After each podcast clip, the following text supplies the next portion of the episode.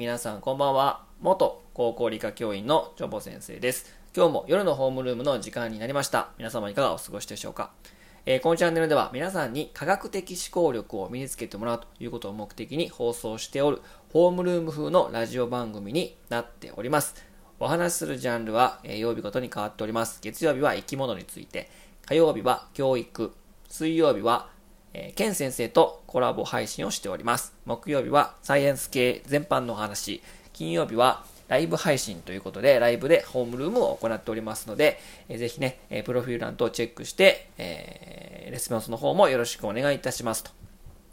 え、いうことで、え、昨日8月9日は、え、祝日だったので、ちょっと配信お休みしたんですけども、え、今日8月10日の火曜日に、えー、月曜日にいつもお話をしている生き物の話と教育の話、両方ともアップしようかなと、配信しようかなと思っておりますので、えー、ぜひ、ぜひね、えー、チェックしてください。で、まずあの、あの、生き物のお話をね、したいなと思うんですけども、えー、皆さん、世界三大気中って知ってますか？世界三大気中。まあ、えー、まあ、虫、虫、昆虫なんですけど、まあ、奇妙な虫、まあ、気味の悪いと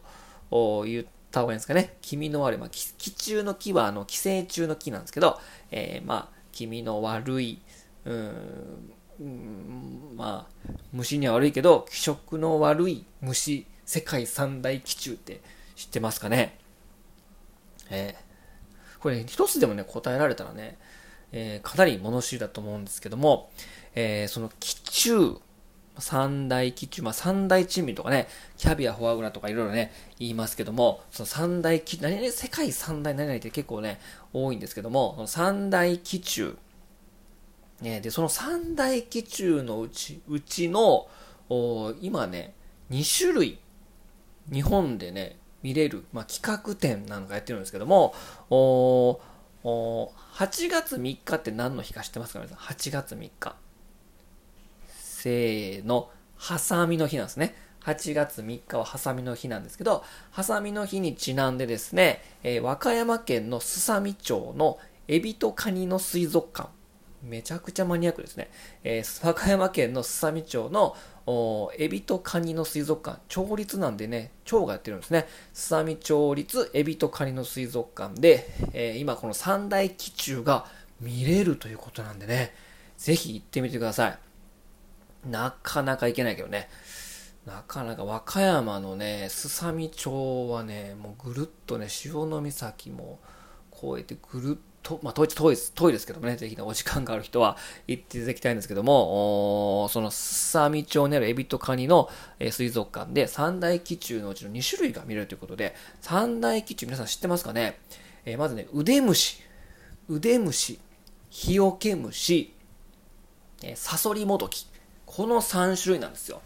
まあね、グロいですわ。はい。えちょっとまあ画像とかね、えー、載せるかどうかちょっと迷ってるんですけども、まあリンク欄ね、あの、貼っておくので、興味のある方は、まあ、閲覧注意でね、虫、本当にね、苦手な方とか嫌いな方もいらっしゃいますので、えー、そこちょっと注意していただいて、世界三大気中ね、腕虫、日よけ虫、サソリモトキということで、この、あのーすさみ町立エビとカニの水族館では、腕虫とサソリモドキが見れます。まあ、ヒヤオキケムシはね、ハサミというものがあんまないので、ハサミと言えんのかなこの長いやつがね。なので、まあ、ハサミの日にちなんでということなので、腕虫とサソリモドキにはハサミがありますので、だからその2種類になったのかなと思うんですけども、おまあね、まあ、なかなか気持ちの悪い感じですよ。私はまあ別にね、そこまで、実物見たらおとか思うんかもわかんないですけどね。腕虫の場合ですね、皆さん腕虫を検索してみてください。あのね、熱帯に分布してね、ハサミのある触手と体長の倍以上ある、だいたい体長が3センチぐらいなんですけど、体長の倍以上ある細長い第一脚。もうね、折りたたんでんですよ、折りたたんで。もうね、見た目がね、もうエイリアンみたいな感じなんですよ。で、その、一番長い腕をこう使ってね、獲物とか取るみたいなんですけど、まあ普段はおとなしい感じで、で、えー、まあ人を襲ったりとかね、まあ基本的に動物勘違いされてますけど、襲わないですからね、人間をね。うん、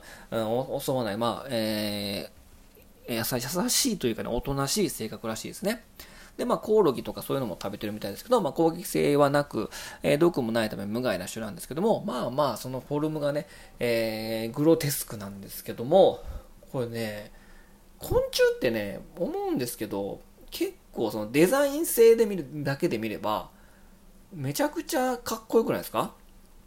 腕虫もな、腕虫なんかもね、この長い足折りたたんで、この佇まいね、これ人間がね、考え出そうと思ったらできないですよ。このなな昆虫大先輩ですから、我々に比べて、陸上進出も果たしますしね、節足動物の我々の大先輩ですから、まあ、地球上にね、いるわけですけど、こなかなかのね、この長い長い進化の歴史の中で、こんだけね、ひょろひょろのこの足とこの何？このデザインされた足デザイン性だけで見ればね、これ人間には作り出せないぐらいね、自然美の美しさがあるわけなんですよ。まあ多分実物見たら僕多分飛び上がりますけどね、いきなりこれ家に現れたらもうね、飛びま、飛び上がるよねっていうぐらいグロテスクなんですけども、デザイン性っていう角度で見れば、視点で見れば、めちゃくちゃかっこいいっすよ。うん。という腕虫がですね、実際に見れるんですね。まあ、日本にいない、まあ、熱帯地域にいるので、まあ、日本のその自然界にはね、えー、見ることはないんですけども、あともう一つね、アマミサソリモドキというのが展示されてます。サソリモドキ。で、サソリモドキっていうからですね、まあ、サトリササソリの仲間ではなくてですね、どっちかというとまあ雲に近いんですけど、まあ、腕虫もね、雲に近い仲間ですけど、まあ、腕虫目と、えっと、サソリモドキ目やったかな。なので、まあ、く、雲っちゃ雲なんだけど、く雲にまあ似ている、まあ、仲間の一部なんですけど、サソリとはまだ別系統なんですけども、本当にサソリみたいなフォルムなんですね。でも毒針はないし、えー、毒性はありません。でも、あの、尾っぽのところからですね、えっ、ー、と、酢酸が主成分の、酸性の液体を飛ばして身を守るということで、えー、まあ、毒はないんだけども、おまあ、酸っぱい感じのやつの液体を出して、えー、身を守っているということですね。で、このサソリモドキも、まあ、甘り、甘みサソリモドキなので、えー、九州南部とか奄美諸島などに生息してるんで、これ日本で見れるんですよ。実際のものが自然界で。なので、まあ、ぜひね、えー、このコロナ禍が明けたらですね、ぜひ奄美諸島にて、あの、出かけてね、奄美サソリモドキを捕まえるというのもね、もうこれ捕まえるだけでね、もう自由研究になりますよ。というね、えー、この奄美サソリモドキも見れるということでね。はい。で、あともう一種ね、日よけ虫っていうのがいるんですけど、まあ、日よけ、まあ、太陽から逃げるという意味で、えー、日よけ虫と言ってるんですけど、まあ、砂漠の、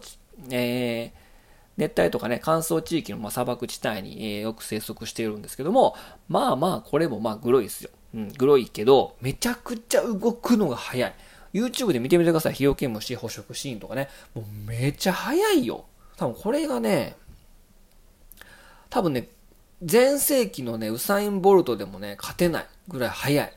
うん。これ多分人間のスケールに置き換えたら、多分めちゃくちゃ早いんじゃないかなっていうぐらいね。えー、まあ日当たりを避けて日陰にいるんで、まあそれから日よけって名前が言ってるんですけど、まあそれぐらいめちゃくちゃ早いんで、まあぜひね、YouTube とかでもチェックしてみてください。まああの、この、あのー、えー、スサミ町立エビとカニの水族館では、ちょっと日よけ虫は展示してないみたいですけど、ハサミがないのでね。えー、なので、まあ腕虫とサソリモドキ、世代、世界三大気中の2種類見れますのでね、えー、ぜひ、えー、お近くの方は行ってみてください。まあ、遠いね。うん。私もまあ、関西地方に近くの中部地方、東海地方に住んでるんで、って言うとなんかどこに住んでるかわかるか、わかるかも、わかる方いろいろ違うかと思いますけど、なかなかね、和歌山のね、あのー、南西部は遠いね、遠いですけども、ぜひ時間があれば。でもね、9月ね、20日までなので、えー、今がチャンスですね。今のお盆の時期はチャンスですので、ぜひね、世界三大基地を見たいんであれば、実物が見たいと思えば、ぜひね、和歌山県の方に足を運んでいただけたらなと思います。ね、ここの水族館から、和歌山県の、あの、県の大使でもありませんけども、ちょっと宣伝しておきますのでね、ぜひね、皆さん、自由元気のお困りのあなた、となんかそう、背筋がゾワッとしたい方、ぜひね、見に行ってみてください。えー、ということで、今日は、えー、世界三大気中についてお話ししました。まあ、昆虫ね、虫取りね、えー、まあ、子供の時やったけど今やってないなっていう方もですね、まあ、こういった展示してるところもありますし、そういうのを見てもらってね、子供心に戻ってもらうというのもね、えー、まあ大事なのかなということで、えー、科学とかね、生物面白いですから、ぜひね、皆さん足を運んでみてください。ということで、えー、今日はこれでお話終わります。えー、ぜひですね、このホームルーム参加したよっていう人は、いいねを押していただけると、それを出席ということにしますので、ぜひレスポンスの方もよろしくお願いします。それでは皆様、バイバイ、おやすみなさい。